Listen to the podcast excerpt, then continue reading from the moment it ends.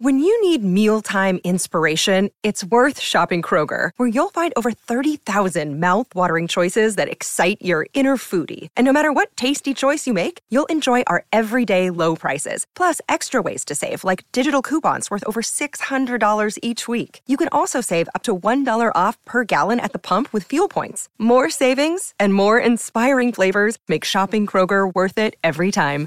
Kroger, fresh for everyone. Fuel restrictions apply. Hello, everybody. This is Marshall Poe. I'm the editor of the New Books Network. NBN listeners like to read books and buy them. So we thought we'd tell you that right now, our friends at Princeton University Press are having a remarkable site wide sale. You can get 50% off books, including ebooks and audiobooks, with the code 50, F I F T Y, at checkout until May 31. You can save some real money on Princeton University Press books. I encourage you to go there and check it out. Welcome to the New Books Network. Hello and welcome to another episode on the New Books Network. I'm one of your hosts, Dr. Miranda Melcher, and I'm very pleased today to have with me both of the authors of a new book from Oxford University Press titled Key Changes The 10 Times Technology Transformed the Music Industry, which does exactly what it says, takes us through the history of the music business and how technology, technological advances have disrupted it, shaped it, reshaped it over the last century. So I'm very pleased to welcome both authors, Howie Singer and Bill Rosenblatt, to the podcast. Thank you both for being here. Thanks very much for having us. Ditto. Could we start off, please, with a bit of an introduction of each of you and explain why this book, why write it together? Sure. This is Howie. And um, I worked for Warner Music for uh, 15 years, one of the largest music companies, and um, uh, had joined them after getting started with startups as the digital transition happened. So I was at a ringside seat both from the startup world and the major label world on the transitions that occurred from CD to Napster to downloads to streaming and beyond today. Um, and always thought when I left Warner, which happened five or six years ago, that it would be interesting to write a book about what I had lived through. But many of those books got written because Napster was such a colossal change in the industry. So there are a number of books about those most recent eras. And the more I thought about it, the more I realized that this was not a new story. This was not something that had occurred to the industry just in the late 90s. It was something that went right back to the beginning of the industry and the founding of the phonograph and the music business, and decided that what was really needed, because I couldn't find anything like this, was a book that covered the history of technology in the industry right from the start and um, was busy doing other things, consulting and teaching at NYU. Bill and I both teach data analytics at NYU. And then when March 2020 rolled around and we locked down for COVID, I started writing that book. And I wrote a couple of chapters and sent it to people who were knowledgeable and whose opinions I valued. And one of those people was Bill. Sure. And so I um, I have a, a, background that's in some ways similar to Howie's, in some ways a little different. We're both educated in computer science, at least partially. Um, I also have some training in business and finance.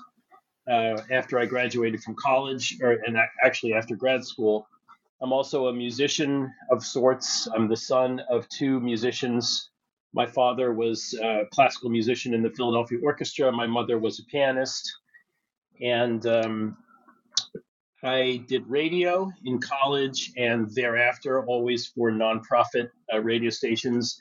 And I've done various things professionally related to the music industry. I got to know Howie uh, just before he started his job at Warner in the early 2000s, and I've been a consultant since the year 2000, having been um, in positions relating to IT and the media industry before then for, for a few years. And I'm, I'm also an author of a couple of technical books. I've been an editor of, of a technical book, I've been a magazine columnist in the IT industry. And so when Howie first came to me with this idea, you know, I had a, I had three thoughts. One was his original idea was to re, uh, to write a textbook for a class.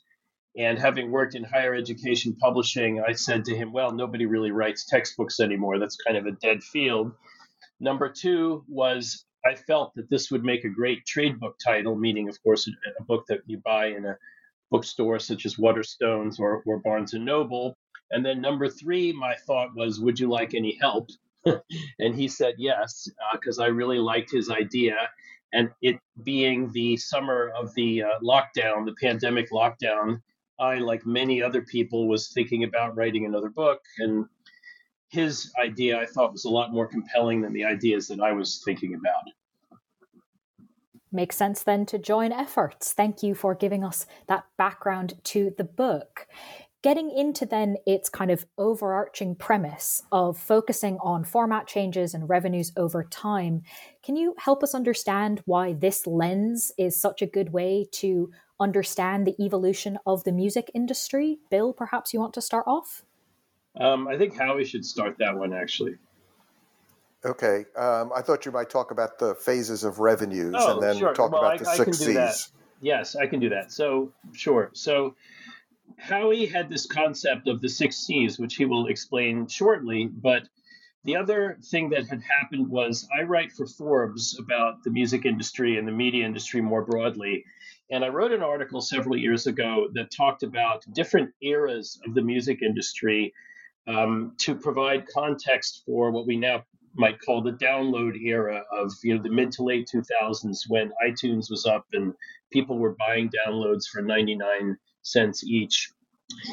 And the the idea for the article was basically that the download era was a bl- little blip in the entire history of the music industry. And I reproduced a chart in that article, a line chart that shows the industry revenue totals, annual industry revenue totals, US industry revenue that the RIAA, which is the US Trade Association for the music industry, gives out. And it really shows how different formats define different eras of peak revenue for the music industry, recorded music industry. And so the idea that the music industry is defined by eras that are driven by formats for distributing music to the public is something that I felt was important and I felt uh, resonated. And so when Howie came to me with his idea, it sort of fit very neatly into what I had all, always also been thinking about with regard to that article. And that leads us to Howie's framework and the six C's. Right. And, you know, that picture that is in reproduced in our book as well that shows these phases of the business, what, what tends to happen. And it, it, that chart only goes back, you know, 50 or so years, not to the beginning of the industry, is that when you know there is a mass market format and the industry's had many failed formats and we mentioned those in the book but when the format takes over whether it's tape cassette or vinyl or downloads or today's streaming and and uh, TikTok, the chart shows that in terms of the business making revenues from those things. But thinking about what happens once that technology gets into place, and really, it's a series of technologies. It's, it's never just one. The download era didn't happen um, simply because of an MP3 file, which was certainly the dominant format. But to have that business take off required networks to be in place that were fast. In particular, uh, it happened first at university campuses, which is why that was where Napster first took off as the first, you know, download offering that got to a mass market, although not one that was paid for, certainly. Um, you had to have computers that could rip CDs so that people could make their own MP3s, that could burn files to CDs so they could take their music with them. It's always a group of technologies that sort of coalesce to create that new format. And so we labeled that uh, cutting edge technology. And that's true for the radio, it's true for um, vinyl records, et cetera. And once that technology is in place, the rest of the business morphs. How they make money changes that's the cash, the second of the six C's. And that's reflected in that revenue chart that Bill discussed. The artists change what they do to maximize their connection with fans and to maximize, in many cases, the money that they can make. Fans doesn't start with C, so we use creators instead. The recipients of the content, the fans, change what they listen to. They change their engagement with artists and how they do that. And that's consumers, not the best word, but it does start with C. Um, how that music gets to the fans changes. That's the channel, the, the distribution channel, whether that was physical record stores and retailers in the old days or it's streaming services today. Um, and the last of the C's is copyright, because often uh, the new technology gets out ahead of what the laws allow you to do. We're seeing that today with artificial intelligence. We're just at the beginning of the fights over copyright and AI and training materials.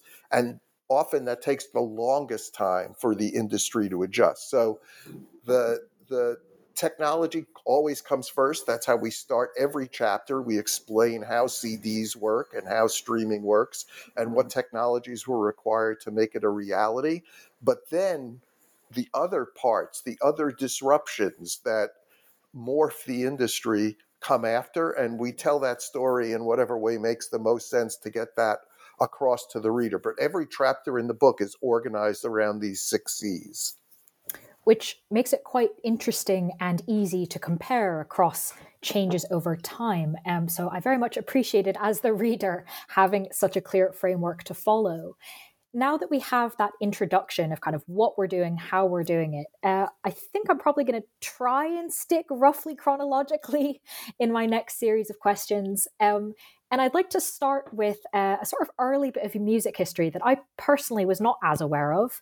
Um, perhaps the the prevalence of the CD in my childhood um, made me kind of assume that discs have always been a part of music history. But in fact, um, early on in the book, you both detail that discs were not necessarily the inevitable way forward, that cylinders, in fact, could have been the form factor, at least in the beginning, and who knows how that might have continued. So, mm-hmm. can you introduce us to why discs prevailed over cylinders and maybe what this tells us about how two of the C's, sort of technological change versus consumer demand, sort of go along together or maybe compete a little bit. Uh, I don't know, Howie, if you want to start with this one? Sure. Um, well, one of the common misconceptions is that the reason that cylinders lost out to discs was because this sounded better. But in fact, that wasn't the case. Cylinders actually did uh, sound better at the time. They were part of Edison's original invention, and the other companies that came along started out with cylinders as well. And, you know, it is worth noting one thing that carries forward, and we do talk about these themes across time after we get through all the formats. We wrap up the book this way. This message that convenience wins out over audio quality is a consistent one. And it's not just uh, uh, the convenience of the uh, uh, the use of the product; it's even the convenience to the makers of the product as well. And um, if you think about how a cylinder is stored, you know, it looks like a can of peas or other vegetables. And in fact, that's one of the things that gave rise to complaints about recorded music being canned music. It's because the product was contained in a in a holder that looked like a, a, a can. Um, and but the, the discs were far easier for consumers to deal with. They were easier to change and mount on the product. They were easier to store if you just think about your rack of vinyl records. You store them vertically, they line up. You can read the information on the spine of the product. Discs were harder to stack up. If you, if you, even if you had many of them, you could stack them. But how did you then know which one was which? And they put the information on the end of the cardboard case, but it was much less user friendly than those discs were. And in addition, manufacturing uh, the discs and using the stamping and molding method that, by the way, is still used today. You know, the way that uh, products were designed um, and manufactured in quantity, it became much easier to make many, many discs than to make uh, copies of cylinders, and that was yet another advantage to the manufacturers. So, you know, the the even the fact that the disc needed to have a paper label in the middle to prevent the needle from popping out of the groove, because as the the turntable turns at a constant speed, the amount of time it takes to make sort of a full revolution gets less and less. And as you get to the middle of the record and the needle's going faster and faster relative to the getting around the disc, it would pop out. And so they put a paper label there. And that was a really convenient thing for the consumer. It could say the name of the company, then, and it's why we call them record labels. It could say the name of the artist, the name of the song. So there were a myriad of reasons that made the cylinder went out. And by the way, Edison was the last one to change because he thought technically that the cylinder was superior and it was from an audio quality perspective, but it wasn't from the consumer's perspective. And as is typically the case, ultimately the consumer wins out. That is definitely not what I expected. Um, so fascinating history. Bill, is there anything you'd like to add on this point? Well, I, I would just say that the convenience trumps quality, as Howie implied, the convenience trumps quality uh, theme is is constant throughout the history of, of the music industry. And even when vinyl formats came out, the 45 versus the 33, there was a format war. Uh, the Columbia Records came out. Uh, Peter Goldmark, a German who a German Jew who escaped the Nazis. Um, actually, I don't think he was German, maybe Hungarian, but he was a Jew who escaped the Nazis. He came to the U.S., worked for Columbia Records, and led the team that designed what we now know as the 12-inch LP. And over at RCA Records, they had their own format, which was a seven-inch single, what we now know as the seven-inch single with a larger hole in the middle.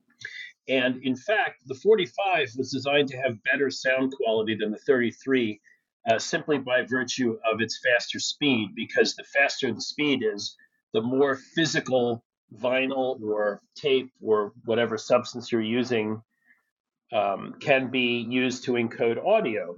And so 33 RPM was a way of fitting a certain amount of audio material in on a single disc the disc being the same size as 78 RPM discs, meaning um, 12 inch uh, uh, diameter. But actually, there was a better quality aspect to the 45. The con- of course, there was also a convenience aspect to the 45, which was that it was smaller, easier to carry around, and so on. But um, that that aspect of it, at first, ended up sort of losing out. Then it came to the fore when rock and roll came out and it became um, a natural fit for this smaller physical format. But we have the convenience versus quality issue play out with uh, the two vinyl formats, and we have it play out with cassettes versus reel to reel and eight tracks. We have it play out with various um, digital codecs in the download era. It, this just happens over and over and over again. Hmm. And I think is therefore kind of worth highlighting how early it starts and as you've just said how frequently it continues. So on that sort of idea of continuity how you've already given us some examples um, of things that w- they start all the way back there right? Foundational elements like it being called a record label because it literally is a label. What are some of the other foundational elements of the music industry that were established i think especially in the era of the phonograph? There seemed to be quite a lot in that period um, again, Howie, maybe you want to start us off with this? Sure. Um, so what's interesting is that you know um, if if we ask people you know to talk about the foundational elements of the industry, they'll think of Edison. We have a you know the person who we have a photograph of in the chapter on phonographs is Thomas Edison, and certainly a great inventor. But he was not the greatest businessman when it came to the foundational elements, and it was Emil Berliner who invented the gramophone who put many of the pieces in place. He focused on discs rather than cylinders, which we've already talked about. He focused on playback only. The first phonographs had recording capability, in part because Edison thought a big part of the business would be dictation machines. Obviously, if you're not recording and only doing playback, you can make cheaper machines, less less features, less complexity. Um, and Berliner uh, actually had a speech in 1888, uh, 135 years ago, where he said that discs would be standardized and playable on any machine, that there'd be a standard manufacturing process that could create millions of copies from a single disc.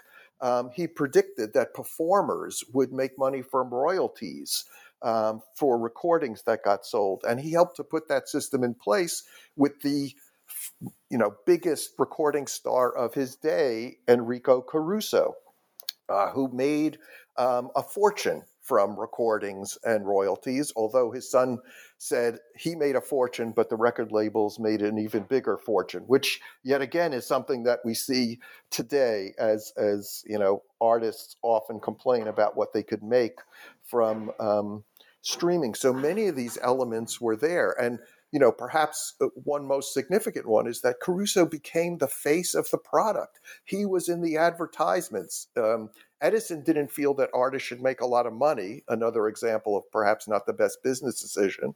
And he recorded choruses and church choirs in New Jersey, where his lab was located, because he didn't have to pay a lot of money for it. On the other hand, uh, Berliner's company was willing to pay Enrico Caruso quite a bit of money. It was so much money that when the person recording him in Italy asked permission to spend the you know thousands of dollars to make the first 10 recordings with Caruso, the telegram came from New York saying that's exorbitant, don't pay it. He proceeded anyway, and to some degree Enrico Caruso became in a name that people can identify with today, the Taylor Swift of his day in terms of his level of popularity around the world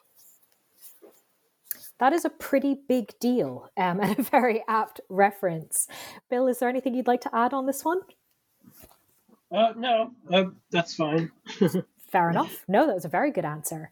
Um, I'd love to move forward in history from the phonograph era to transistor radios, and especially the role that they play, as described in the book, in helping rock and roll become such a big deal. Um, Bill, can you explain this link for us? Sure. So the w- one sort of funny thing to start with is, and this was part of the elevator pitch that we had to publishers when our agent uh, and and we were selling the book, which is there have been a bunch of books recently that about the history of the music industry that focus on what happened during the Napster era.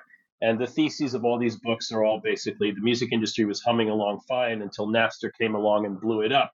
Well, actually, there were several times that the industry got blown up over the past over a century, and our book discusses, and, and Napster being one of them, of course, and our book discusses them.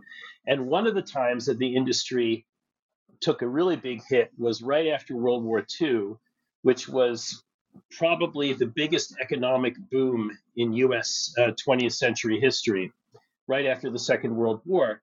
And yet, during this huge economic boom, the music industry's revenues were cut by about a quarter in a very short period of time because of this format war between um, the 7 inch 45 and the 33 inch LP from RCA and Columbia, respectively. And so now you get to the mid 1950s, and there's a confluence of events that caused the record industry to revitalize. And th- there was a, and, and, Howie likes to mention this point, but I'll mention it here that it's not just, and, I think he mentioned it previously with regard to um, digital formats, it's not just one technology that comes out and changes everything. It's a confluence of technological factors that have to come together to create a, a way to distribute, a new way to distribute music to the public. And so in this case, there was a confluence of things that happened uh, in the mid 50s around a combination of the 7 inch 45 radio and the uh, radio as in stations and what they broadcast and this pocketable transistor radio and that uh, happened around rock and roll and top 40 radio formats. So you had rock and roll, you had Elvis, you had Chuck Berry, and, and so on. And you had a growing interest among the electronics industry to create these very portable radio devices instead of the big clunky consoles that sat in the living room. And uh, the transistor greatly accelerated that process. There were attempts to make pocketable vacuum tube or valve, as you would say on, on your side of the pond, uh, radios, but they didn't work very well. That had very bad sound quality, short battery life, and so on. The transistor just was a much better enabling technology for pocketable radios, and so you had teenagers, people who uh, were were baby boom baby boom uh, kids, who all of a sudden got some disposable income through their, you know, paper routes or whatever they had when they were teenagers. They could get a transistor radio for not that much money once the Japanese came in and the prices came down.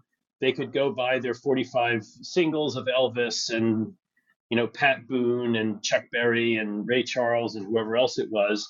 And you had this whole big industry around that, which was further enabled and accelerated by Top 40 Radio, which which um, injected this sort of virtuous cycle where the biggest hits got played the most often, which engendered more sales of those records at the record store, which would then turn around and report their top selling records to the radio stations, which would then play those records, and the, and the cycle continued.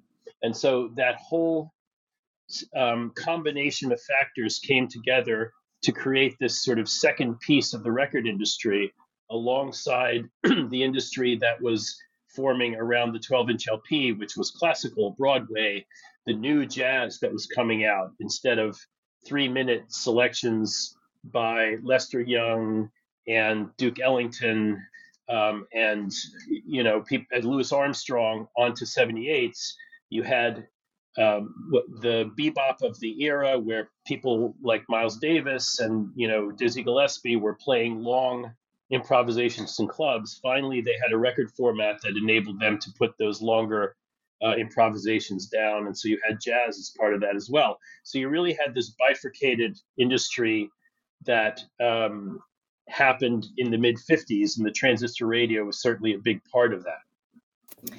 Staying on the topic of radio, because it is such um, an influential part of this, can you maybe walk us through, Bill, some of the quirks in US copyright law that enabled radio to be such a big deal? Sure. So it, it's another common theme in our book that some of these formats and their ascendancy in the industry uh, was uh, were enabled by quirks or loopholes in copyright law that um, various interests in the business could exploit, identify, and exploit.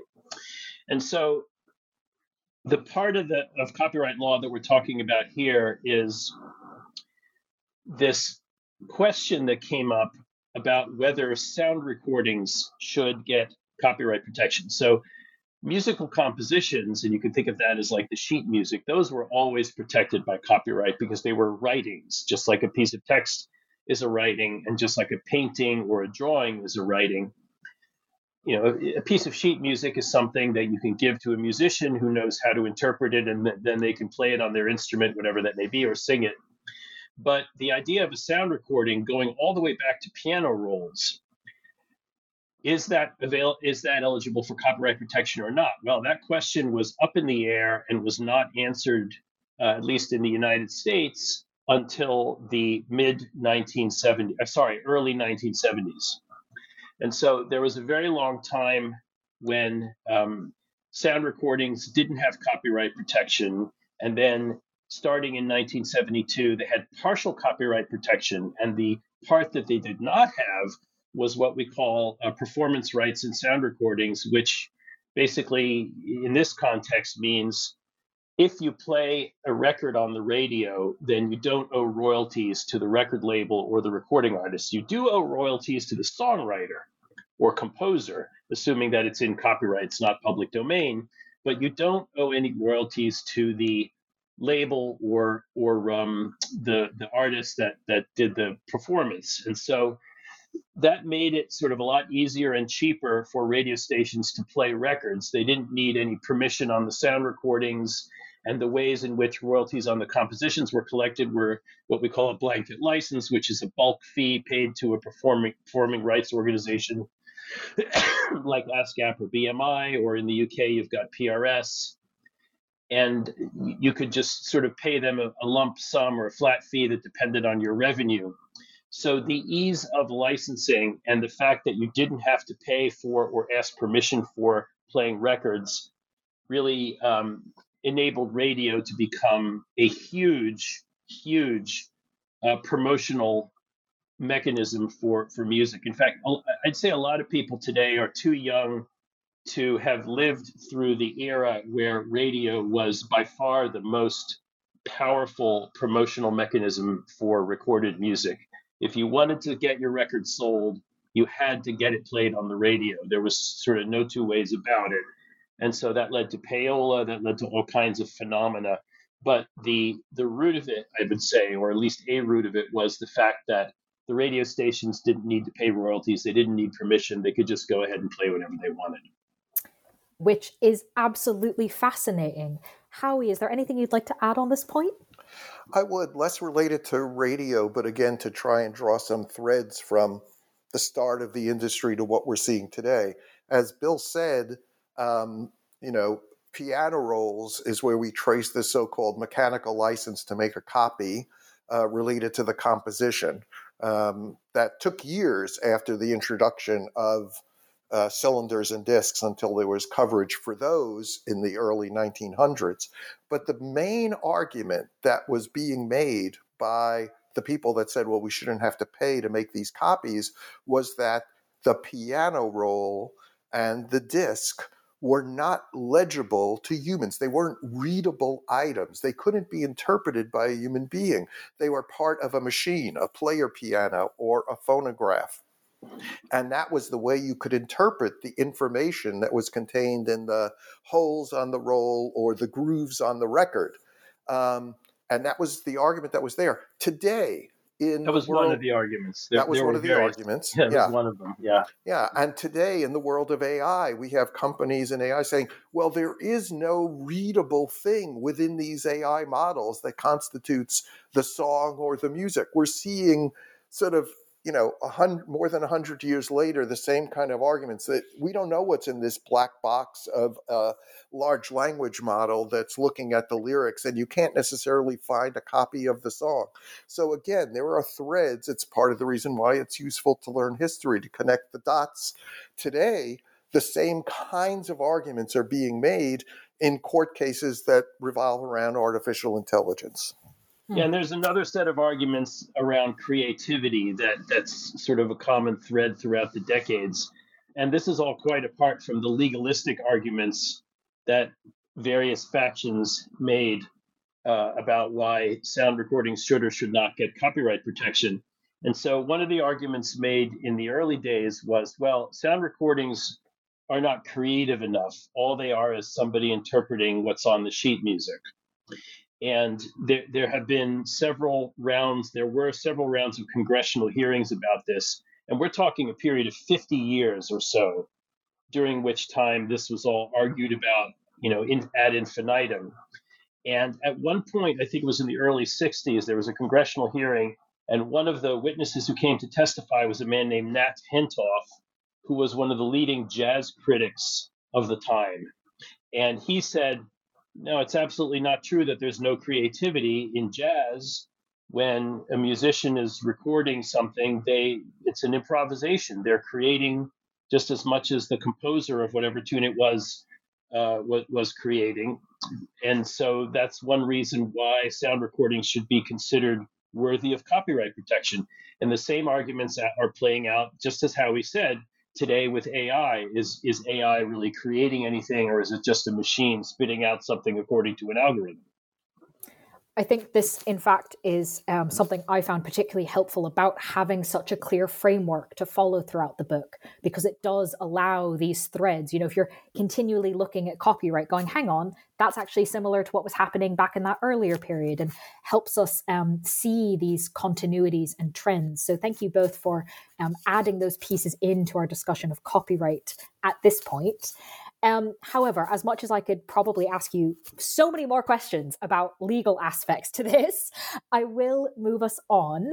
Um, and I suppose I am revealing my age a little bit because I'm not really going to ask you kind of why was the CD era so um, big? Why was it such a big thing? I, in some ways, feel like I lived some of it. And in fact, I'm more interested in what you talk about in the book um, of being some of the friction points of the CD era, specifically this great sentence where you say, quote, the unprecedented prosperity and fan frustration from the CD were like plates under the Earth's surface, rubbing against each other to form a fault line. Often we think of the CD era as being great for the music industry, this sentence suggests perhaps a bit more nuance to the story. So maybe Howie, you could start us off explaining it. Yeah. Well, first we should say it was great. Um, it was great for lots of reasons. It was the most, you know, profitable era for the industry. Although, if we go right back to that graph of the different formats, you can see if you account for inflation as as we do in the book, that there were peaks many times, although part of the reason the CD proved to be so successful was that people like me, and I lived through it as well, we rebought our collection of vinyl records because there were so many things better about the CD and convenient. They were more convenient than vinyl. They didn't get scratched as easily. Um, you could access track number four individually by pressing the right buttons. Um, so there were many things that made it better. They were ultimately portable with the Discman, and I could listen on my headphones when I was out exercising. So there were lots of reasons that it was so successful, and it was so profitable. They, the industry charged more than vinyl. Um, and there were even discounts at first that gave them better margins for this new format. Um, but because it was so profitable, the industry actually made business decisions to drive people to buy the CD rather than the single. We've talked about uh, you know rock and roll and the A and B side being affordable for teenagers, but because the CD was so profitable, the industry actually to some degree waged war on the single. They wouldn't promote a particular song on radio, get people interested in this artist, in this music. And then when they went to their record store, there was no single to be purchased. It was only uh, obtainable by buying the album. And so obviously that was a much more profitable item. Or they would issue a single, but they would um, cap the number of units they would make. So you'd go to the record store and the slot for the single was empty because they had already all been purchased and they weren't going to get restocked. And so you bought the album. And so we could find one hit wonders. Um, you know, the song Torn by Natalie Imbruglia was not available as a single. Her album sold a lot of copies uh, never achieved that level of success again. And who can forget Tub Thumper by Chumbawamba? That falls in the same category. So fans were frustrated because they had to go spend $17 instead of a few dollars for a single. Um, the bits on that CD were not protected. They were protected by the immaturity of the technology alone. There was no you know, personal computer business when the CD was launched. And the computers that were around didn't have enough storage uh, to even put the bits that were on the CD on the storage medium within the computer. There were no algorithms to compress the music, so you didn't have to store all those bits on the CD. You could store one in 10 or one in 20 bits, which is what MP3 enabled eventually. There was no way to take the music with you, but eventually there were CD burners. So it was as if uh, the elements required to disrupt the business were inherent in the CD.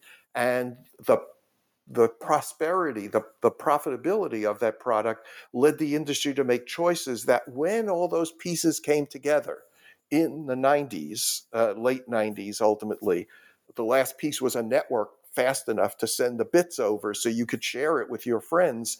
It was as if, you know, Napster was like, uh, you know, the, the earthquake that did shake the industry, but the fault lines were there already because of the decisions that had been made from the business and um, the industry perhaps did not move as quickly as they should have because that probability was so great. Hmm. That that actually makes a lot of sense. Bill, is there anything you'd like to add on this? Well, a- another sort of um, element of frustration during the CD era that is, you know, maybe a little bit less important than the than the elements that Howie mentioned and has flown under the radar uh, quite a bit for reasons that will become apparent shortly is the fact that some songwriters, a lot of songwriters, did not get paid their royalties for a lot of reissues of albums on CDs, uh, or at least didn't get paid for a long time and only and not until after lawsuits were filed. And that's because there was such a rush to reissue material on CDs that had been out on vinyl and tape formats uh, that there was a process of re-clearing the mechanical royalties on the compositions that uh, got sort of put into a, a, a, backlog, and there was a growing backlog of of unpaid mechanicals on the music that was uh, on, on albums that were being reissued on CDs. Um, and the backlog just grew and grew and grew, and there was a tacit agreement between the labels and the music publishers, even as those two types of companies increasingly were under the same corporate umbrella. Uh, to just, we're not going to hold the, these releases up. We need to get them out there in the market because they're selling like hotcakes, and we need to, you know, get on this train before it, um, what uh, pick your metaphor, uh, derails or comes to a stop or whatever it is. And so there were a lot of songwriters who didn't get paid their royalties. The Music Publishers Association um, sued the record labels. There was a settlement that uh, amounted to tens of millions of dollars. And all of this was sort of kept very quiet because nobody wanted to air the dirty laundry from the industry.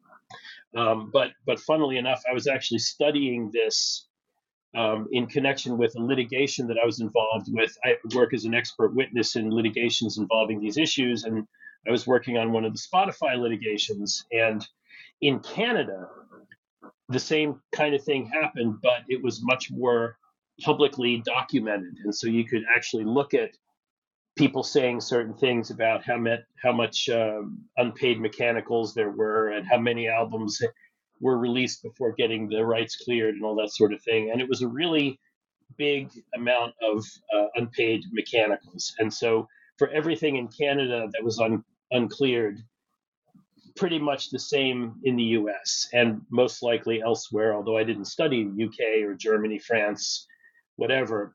But that was a, a big uh, sort of source of friction during the uh, CD transition as well. Hmm fascinating. I love the sort of behind the scenes, under the hood type aspect of this. So thank you for adding that in. Howie, is there anything you want to jump in and add further before we continue further? No, we can move on. Fair enough. Um, the thing I'd like to move on from, on to really, is uh, kind of something that, again, I hadn't really realized could have been an option earlier. But given these fault lines you've both just described, there does seem to be a lot of urgency and impetus behind kind of okay well what's going to solve these problems and so i was fascinated to read that the idea of music streaming actually came up inside the industry much earlier than i expected but didn't take off until quite a long time after the idea had initially come up what prevented music streaming from starting sooner rather than when it did um, well there were uh, as we've discussed before, some of it was technological and some of it was business based. So before I joined Warner Music, I was at AT&T and Bell Labs and we were AT&T was a sponsor of the Rock and Roll Hall of Fame and we actually built a streaming jukebox um, at the Rock Hall that contained every song from every inductee at the time By the way, that still exists in Cleveland. It's been updated and the technology has been changed. But the reason we were able to do it was that we had a high speed network that ran from the server in the basement to the multimedia kiosks, which, by the way, had touch screens. So you requested the song you wanted to play or the artist you wanted to listen to by touching a screen. So there were a lot of elements in that uh, product um, uh, that uh, uh resembles the streaming experience today, but there was no way to do that for the average fan. It took 12 minutes, even with a compressed MP3 file, to download it over you know dial-up connections that were there in the late 90s. Um, and there were services such as Rhapsody in the early 2000s, um, but they couldn't really compete with the Discman or the cassette because they weren't mobile. They were really tethered to the computer. And um, until we were able to, to provide the, the fact that we could download MP3s versus streaming and burn them to disk with your personal computer was what kept the data mobile. And until we had smartphones and app stores and you know higher speed networks that allowed the bits to make it from the server to the device in your hand. We really didn't have a good mobile solution for music. Yes we could put mp3s on on our ipod uh, in the 2000s um, but we had to get that all those pieces ready in advance so that then you could go listen. Um, and of course, uh, even having secure storage on those devices so that you could place the songs on a app that would work while you were subscribing, but then the songs would be unplayable when the subscription ran out or you didn't pay was an important element too. So there were a whole bunch of technology pieces to make streaming once again a really convenient solution. Um, you know, it's remarkable today to think about that. You know, we carry around in our hands a device that can access literally, you know, tens of millions of tracks available in the Spotify or Apple Music or Amazon catalog. Yet when we started with the iPod in the early 2000s, the Apple ad was 10,000 songs in your pocket. Hmm. Hmm. All right, that that that makes sense. Um, I mean, I I suppose it in some ways it seems surprising that the idea came up, but it highlights, I think, the importance of the technological aspect to this. Bill, is there anything you'd like to add on this point? Yeah, the, the the other factor; those are all very important factors. But the factor that I also like to point to is that this model of you pay ten dollars or ten pounds a month and you get access to this enormous library, but that you don't own in any sense, was an unfamiliar model to consumers. there wasn't any real analog to that model um, in other forms of media. So consumers didn't really get it. And educating consumers to get used to or desire a new model is a very expensive uh, undertaking. And I remember someone from Apple I know made a comment that, that was something like, you know, we, we paid half a billion dollars to educate the public on buying individual tracks instead of albums on iTunes.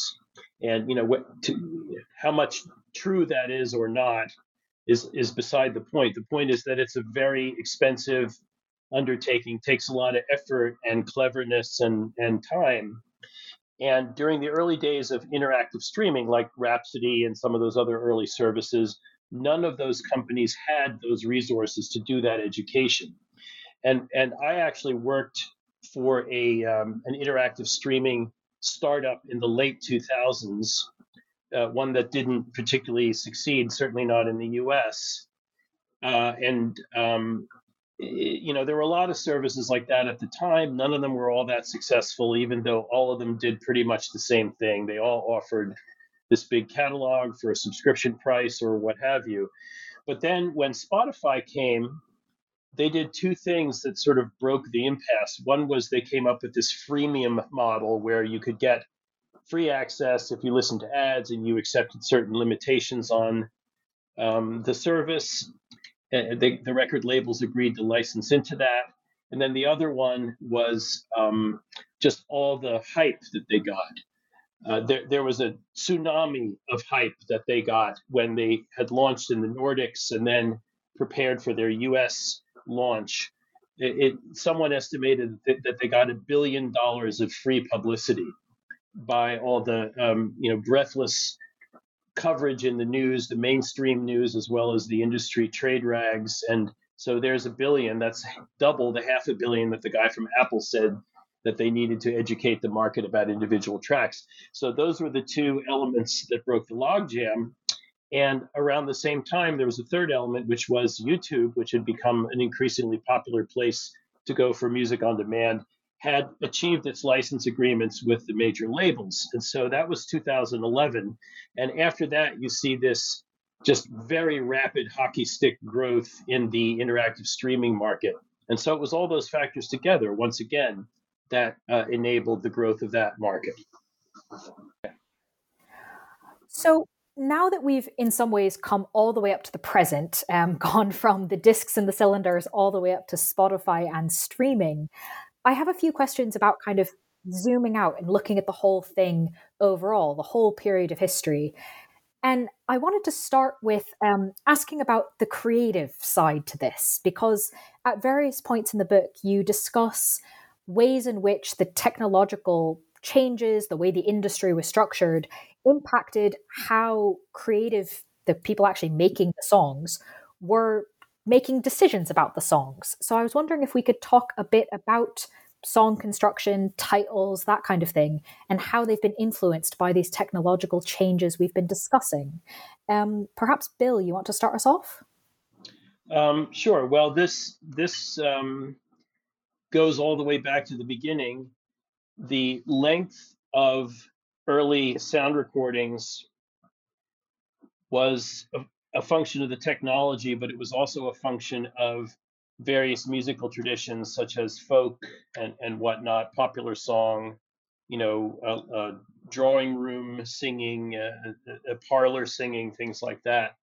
But then once recordings came out and people listened to them, the idea of what you could put on a sound recording, given the, whatever the technology was of the day, started to itself be an input. And so, for example, I, I actually this isn't in our book, but I just read it in a, in a different book, a music critic's uh, book. Uh, Charles Shaar Murray, who's a well-known uh, English music critic, writing about Jimi Hendrix and his roots in the blues, among other things, said that Robert Johnson, the legendary blues artist, was the first big blues artist to have listened to blues on record.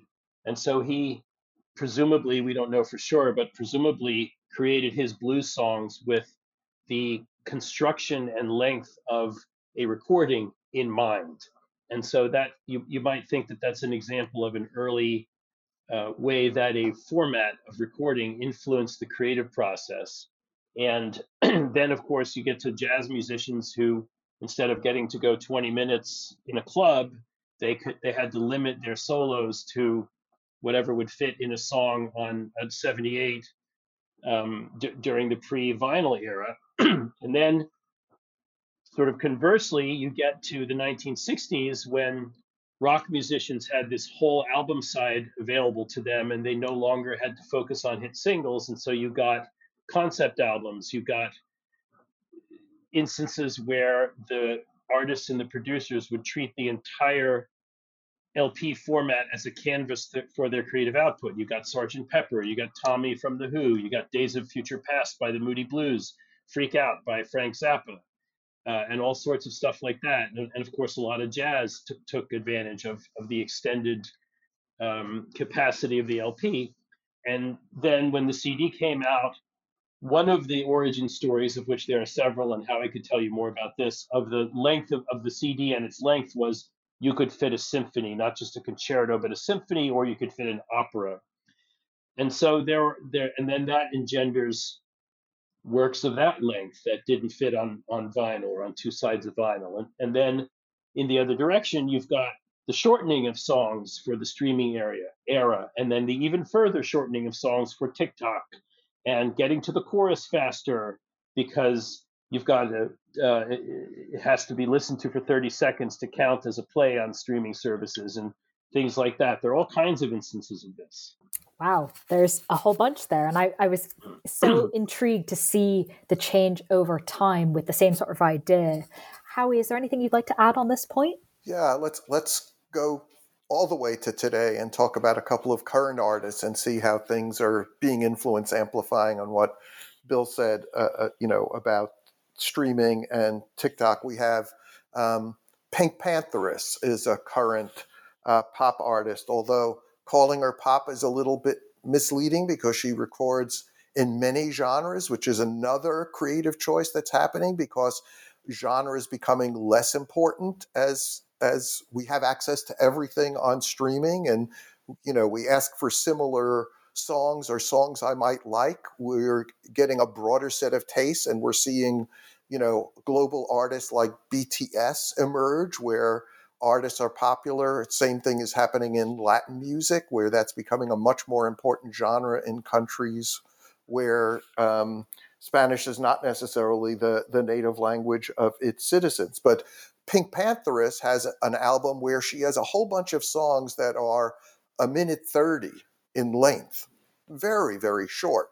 They're short um, in part because they want to engage people, and playing to the end is a good thing because the services observe when people click away quickly, they don't get paid. But if they click away before the end of the song, they're less likely to recommend that song in the future.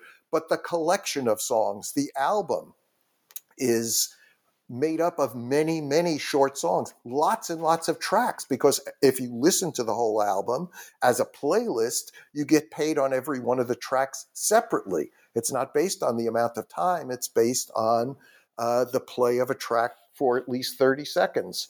And so that's, you know, one example. Another artist, uh, Steve Lacy, became very, very popular on TikTok. And there's a um, an example of how that's changing his interaction with fans and the length of the music. So, as we know, TikTok videos are very, very short.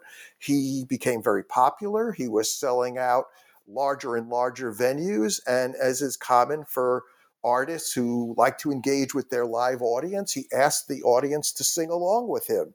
And at 30, and they did.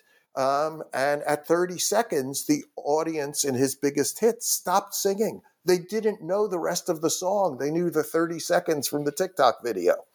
So, you know, there are lots of examples like that. And if we want to rewind the clock all the way to beginning, I'm big on words and terminology.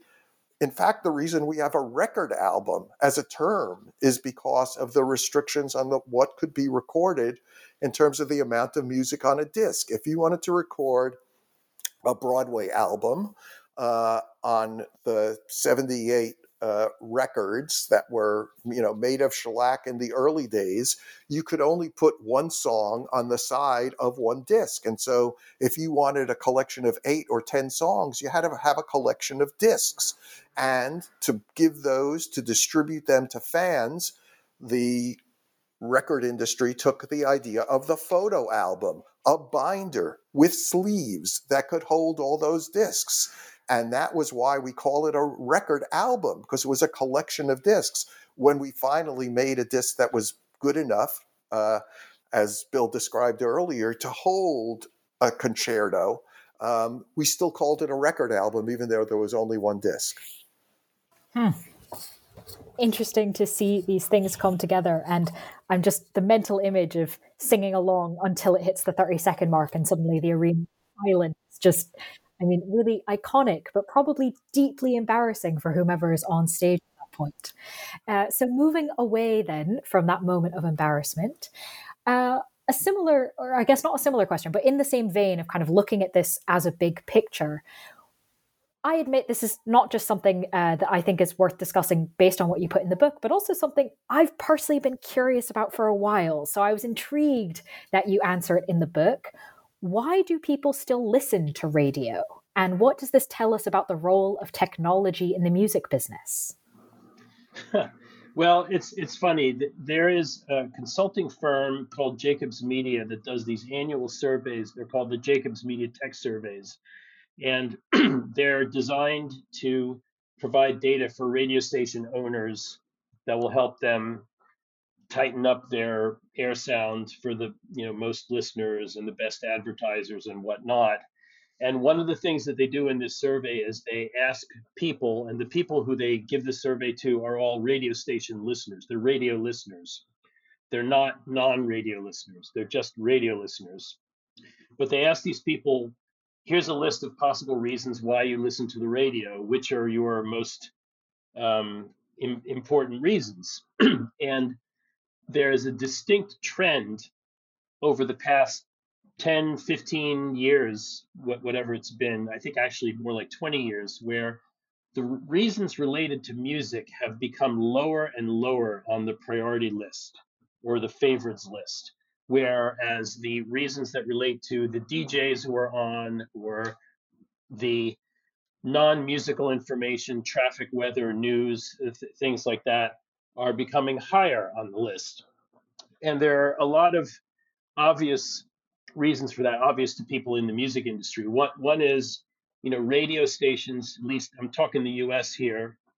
Commercial radio stations are very tightly formatted uh, because there a lot of them are run by big profit-making corporations, and they're they tend to be conservative and whatnot. And so the, there's very little variety in the music that they play, despite the fact that everybody wants more variety the radio stations uh, have to appeal to sort of the common denominator audience. They're most popularly listened to in automobiles where there might be more than one person, and so you have to satisfy everyone who's in the car uh, or a public place, th- things like that.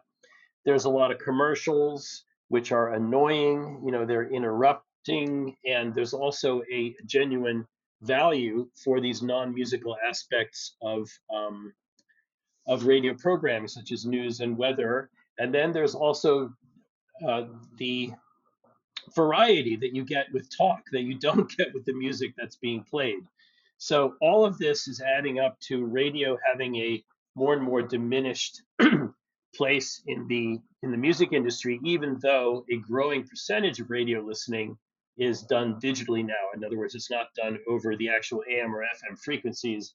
It's being done um, through streams of radio stations, simulcast uh, streams of radio stations.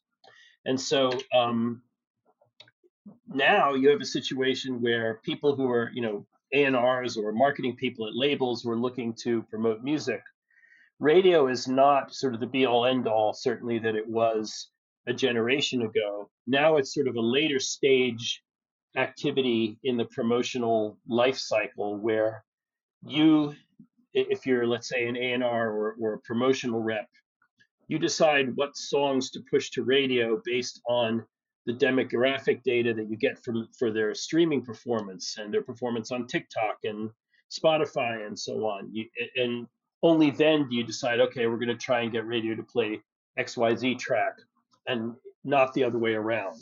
And so all of this is really leading radio to be a less and less important part of the promotional mix for a label or an artist.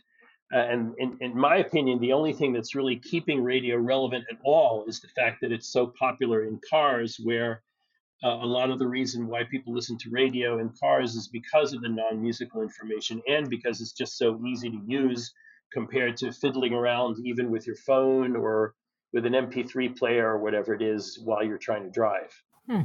All right there are some clear reasons there. So thank you for illuminating them. Um, in a similar vein, I'd like to ask perhaps another obvious question. Unless Howie, is there anything you'd like to add first? No, I'm good. Okay, great. So then my next question is in some ways in the same vein. Um, radio has very much continued, but we've seen very much a resurgence of vinyl. Um, it wasn't kind of continually a big thing, but it definitely has come back. You discuss in the book that there are kind of reasons that vinyl has come back, but other physical formats are unlikely to. Why might that be? Well, that's a great question. And there have been, a, frankly, I don't think any of us really know the answer to this. Um, the vinyl revival, so vinyl was at a near death in the mid 2000s, and it's come back steadily ever since to the point where, depending on how you measure it and whom you talk to, it accounts for somewhere in the low double figures percentage of the market. So maybe 10, 15% of the market, depending again on, on various factors. So it's a significant piece of the market. And there are certain aesthetic considerations that you can point to, such as you have this nice 12 inch canvas for cover art, liner notes, things like that, that you don't get with cassettes and don't get with CDs. So that's one thing. Then you have um, this idea that there's this almost ritualistic aspect to playing vinyl, where you lay the plat the the disc on the turntable and you put the tone arm, and it's almost like a ritualistic thing. Um, whereas with a CD, you could argue that you're just throwing it into a slot, and there's nothing very ritualistic about that. There, there are a number of different reasons. I think another reason that perhaps is not talked about as much is that a lot of music nowadays that we consider to be, and maybe I'm betraying my age and my generation, a lot of music that we consider to be iconic now was first released on vinyl as the lead off format. And so that's a lot of classic rock, soul, uh, even early hip hop, and certainly jazz and classical. When you think of those records, when you think of Abbey Road, when you think of Kind of Blue, when you think of Fulfillingness' First Finale, um, you know, anything like that, or even It Takes a Nation of Millions to Hold Us Back, you think about an LP. Maybe in the case of hip hop, you think of a cassette or a CD. But people think of albums, they think of LPs. It's sort of a, an ingrained notion in people's minds. But honestly, these are all kind of educated guesses, and no one really knows what the magic formula has been. Um, another factor that I'll also mention, which is in the book, is this idea that you own something. And yes, you own CDs, you own cassettes, but you don't. So when downloads happened, you don't really own anything when you've purchased an MP3 or whether you've gotten an MP3 without purchasing it. It's just some bits that are set a certain way on your hard drive. And despite various companies' attempts to convince you otherwise, and certainly from a legal standpoint, you don't actually own anything. And with streaming, you definitely don't own anything when you're using Spotify or Apple Music or YouTube. But with a piece of vinyl, you definitely own something. There's something that you can point to on your shelf that you can organize by alphabet or by genre or what have you, and you can sort of treat it like a, a treasured object that you own. So there are a number of factors, and no one really knows what the magic formula is. At least I don't uh, purport to know. Yeah, there's one more key point that Bill didn't mention, which is that these vinyl records are often for the fans a piece of merchandise, a way of showing their fandom, their love of a particular artist. There's a large percentage of people who buy vinyl who don't own a record player. So they're not buying it to listen to the music on the vinyl. They're buying it. Uh, Bill often tells the story of his daughter's college roommate using the album covers as decoration on the wall. They're a visible symbol of fandom that people can use. And artists are playing into that.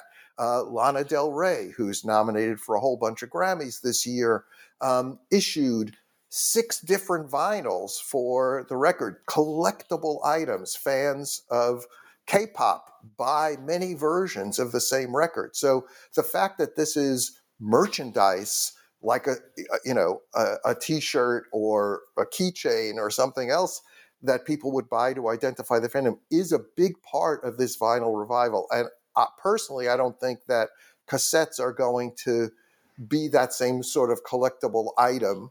Um, perhaps it will be for some hip hop, as Bill suggests, but um, it doesn't have quite the same resonance with fans that vinyl seems to. Well, and they don't look as good on the wall. They're much smaller, right? they don't they don't fulfill that same form factor. So those are all very good reasons, even if we don't know exactly what the formula is.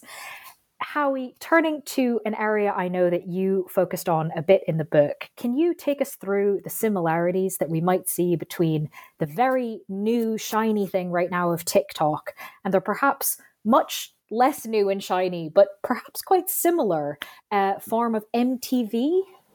Right. Well, again, and this is part of an, yet another thread that goes throughout the history of the interest in combining video imagery with music.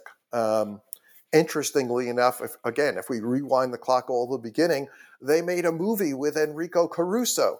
Wasn't a hit. It was a silent movie. So showing Caruso singing and trying to separately play the record to sync up with the silent movie before sound films were available was not a great solution. And today we see one of the biggest movies of the year being Taylor Swift's Eras tour. So there's always been an interest in seeing as well as listening to the artist. And obviously, MTV fundamentally changed the industry. We got artists who were MTV stars as much as they were recording stars. We think of, you know, Michael Jackson, certainly, although Michael Jackson was the biggest recording artist in the industry, there's no question that his videos, which um, at first were not played on MTV, there was actually resistance to playing anything other than rock with white musicians at first for a variety of reasons we go into in the book.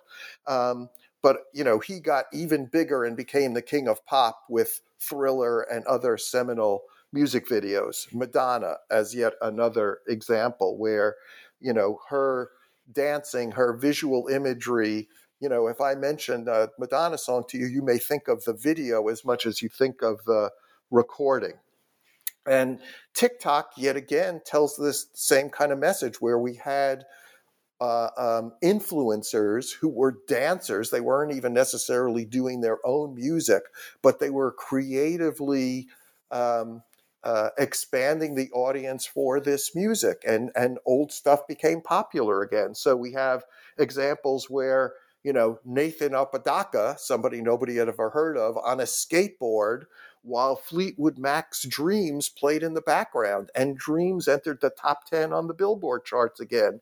So TikTok was more than a novelty, it was a promotional vehicle for music that perhaps the TikTok generation wasn't familiar with. And when MTV started, many of the labels did not want to give their videos for free because uh, MTV wasn't paying to play them uh, until there was demonstrated proof that um, showing these videos, much like dreams on this TikTok video, could increase the engagement with fans. Um, in some ways, you know, uh, uh, we teach data analytics, and this was a natural experiment. MTV started not on the coasts, but in places where cables were laid in the street to get TV signals to places where over the air couldn't work. So you had many smaller markets, uh, smaller cities smaller towns that had cable. It was not in New York, it was not in Los Angeles. And lo and behold, bands that had music videos, often they were new wave bands from England because there were promotional videos made in England when they weren't a popular item for labels to make for US artists. New wave bands would show up in Iowa or Ohio and play a concert and it would sell out and their records would sell out. So we had a natural experiment where they weren't as popular in terms of sales and ticket sales, sales of records and ticket sales in New York or LA, but they were selling in markets where MTV had their videos on heavy rotation. And they were in heavy rotation because there weren't enough videos from the biggest artists because the labels weren't making them available. So the promotional value of these platforms once proved in, got the labels to say, oh, we better go work with MTV, even if they're not paying at first. Ultimately, they did. And oh, we better go work with TikTok because it is proving to be engaging with fans. So, who knows what will happen then with TikTok as that engagement increases, as it does really sound like it's like to, um, given what happened with MTV.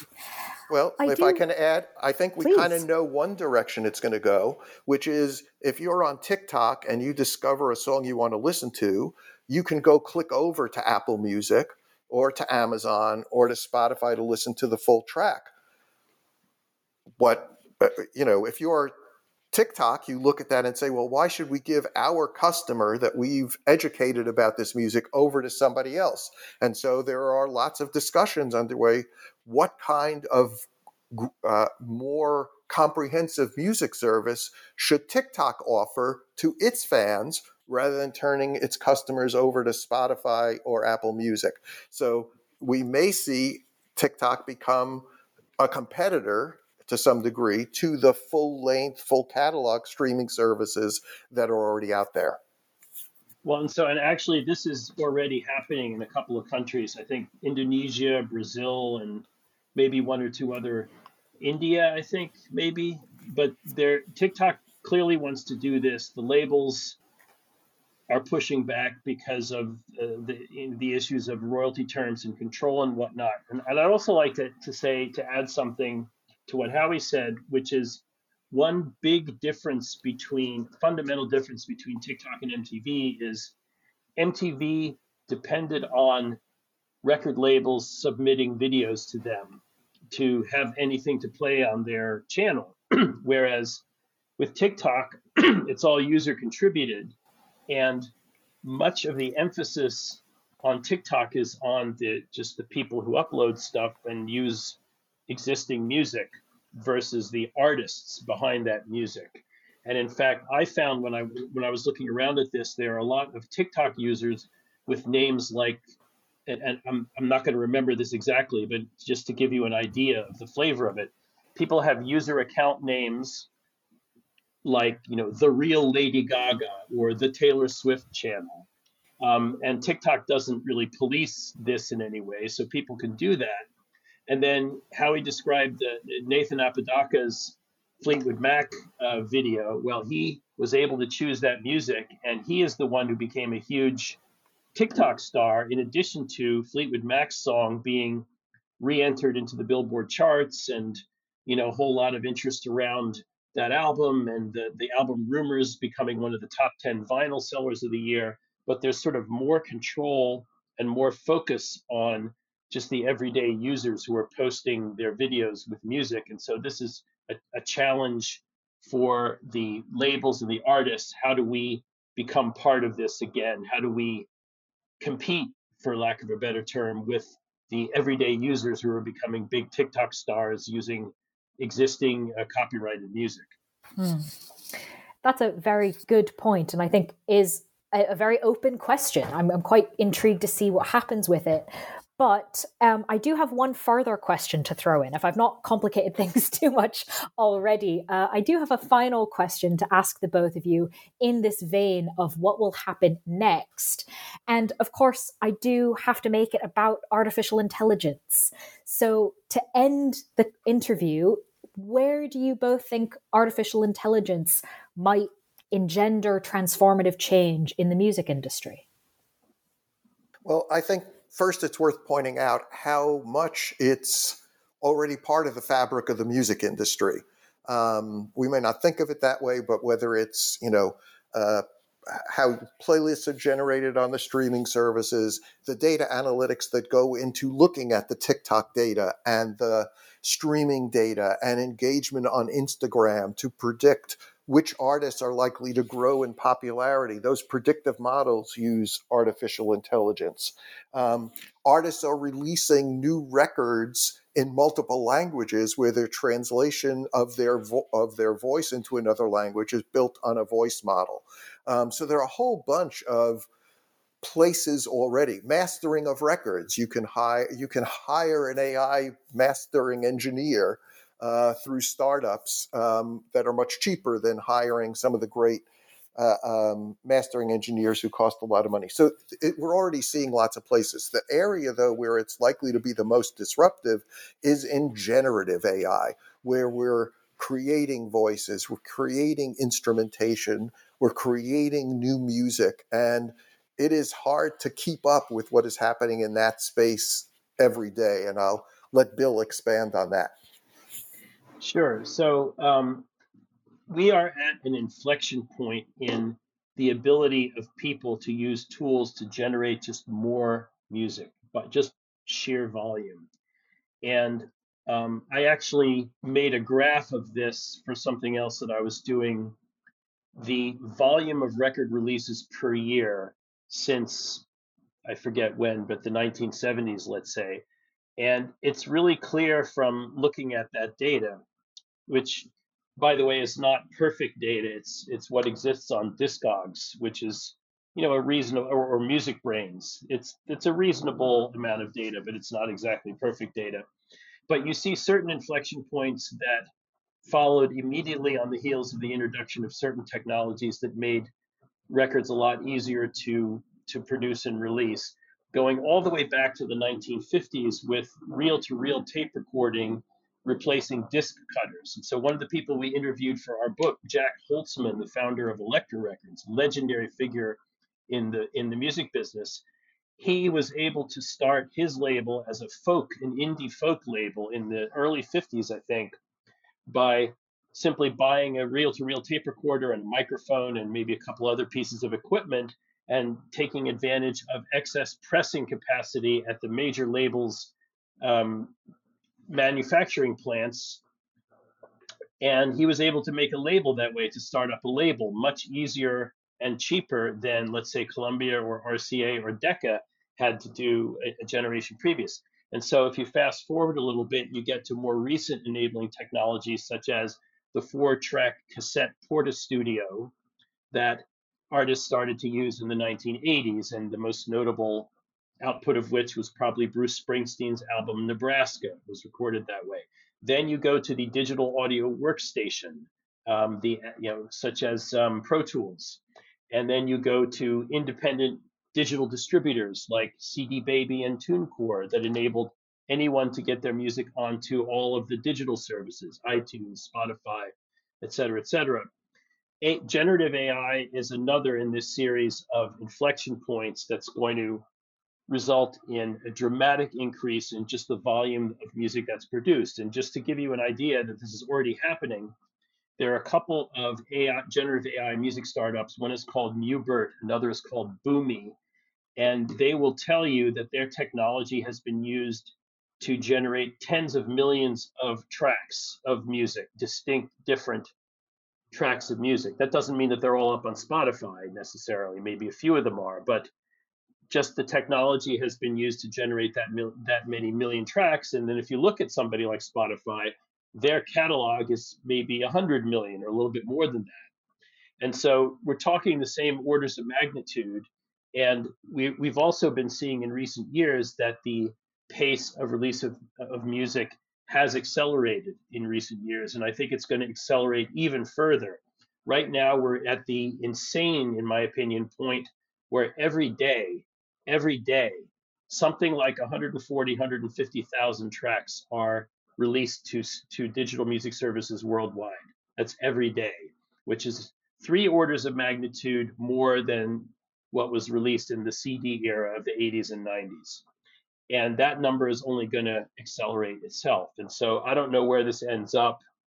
Um, maybe we're headed toward a post content world where you know there there isn't any necessarily particular interest in a specific piece of content but just the ability to generate whatever content you want on demand in real time becomes more um, important. I don't know but um, that's certainly a factor in, in, where this is all going.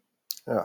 It is it, you know I, i've said um, in an I participated in the Copyright Office listening session on AI, and I said this is all likely to play out in two places. And again, this is a lesson from history.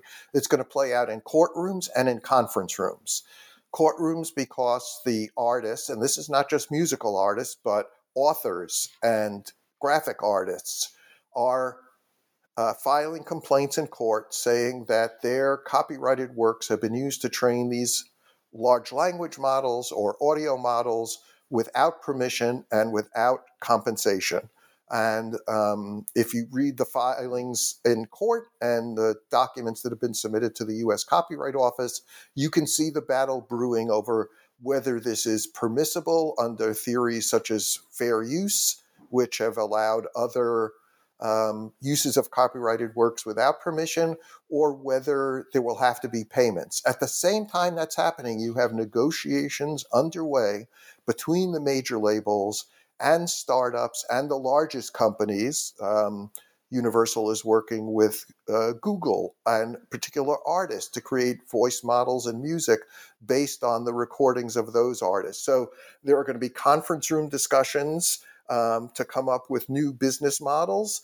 And there are going to be courtroom fights over these rights. And again, history shows us this takes time. An individual case may be resolved quickly. It took less than two years for Napster to get shut down, but it took 10 years until the last of the file sharing networks closed its doors um, because of lots of machinations that we describe in the book. And so, you know, when people have been asking us what's the next thing after AI, Bill and I say we're just at the beginning of AI, and this is likely to be a lengthy fight. And just as we said earlier, as the industry sees the growth in streaming slowing in developed markets. Streaming is growing in terms of revenues around the world, but in the established markets, growth is slowing. And I think that's part of why we're seeing more activity on the licensing front to figure out the next major disruption, to get a business model in place to take care of some of those other C's that we've described in our framework early rather than waiting till later.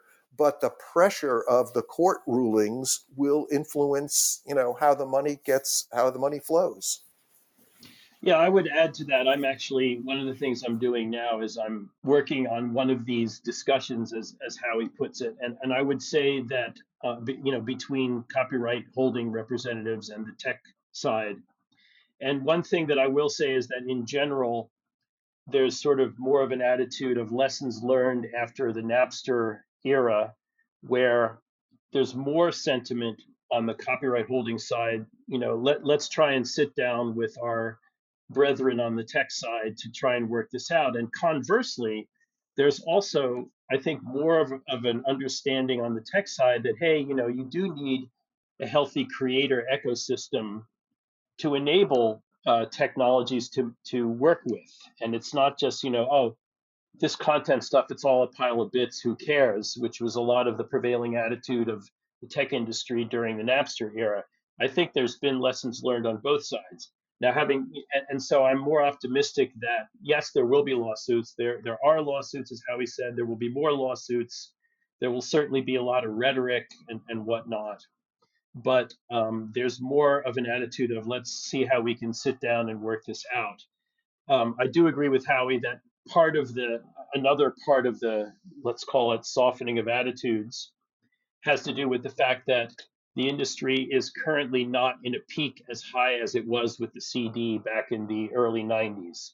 Uh, we're at a you know sort of a mini peak with streaming, but if you look at our revenue chart, for example, in the book, you'll see that um, the the peak in revenues, even adjusted for inflation, is only maybe two thirds what it was, if that, uh, of the CD era. And so there is a sense that you know more growth is possible, uh, and the growth is going to have to come from other means besides finding new new geographic markets uh, to increase uh, streaming revenue in, such as Africa and and um, South Asia and whatnot.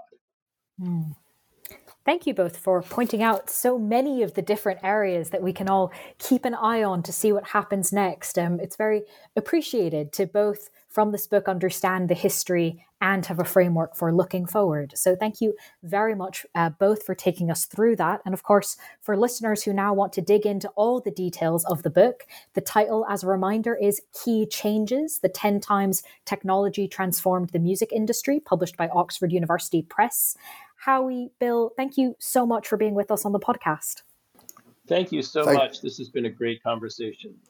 Thanks, Miranda.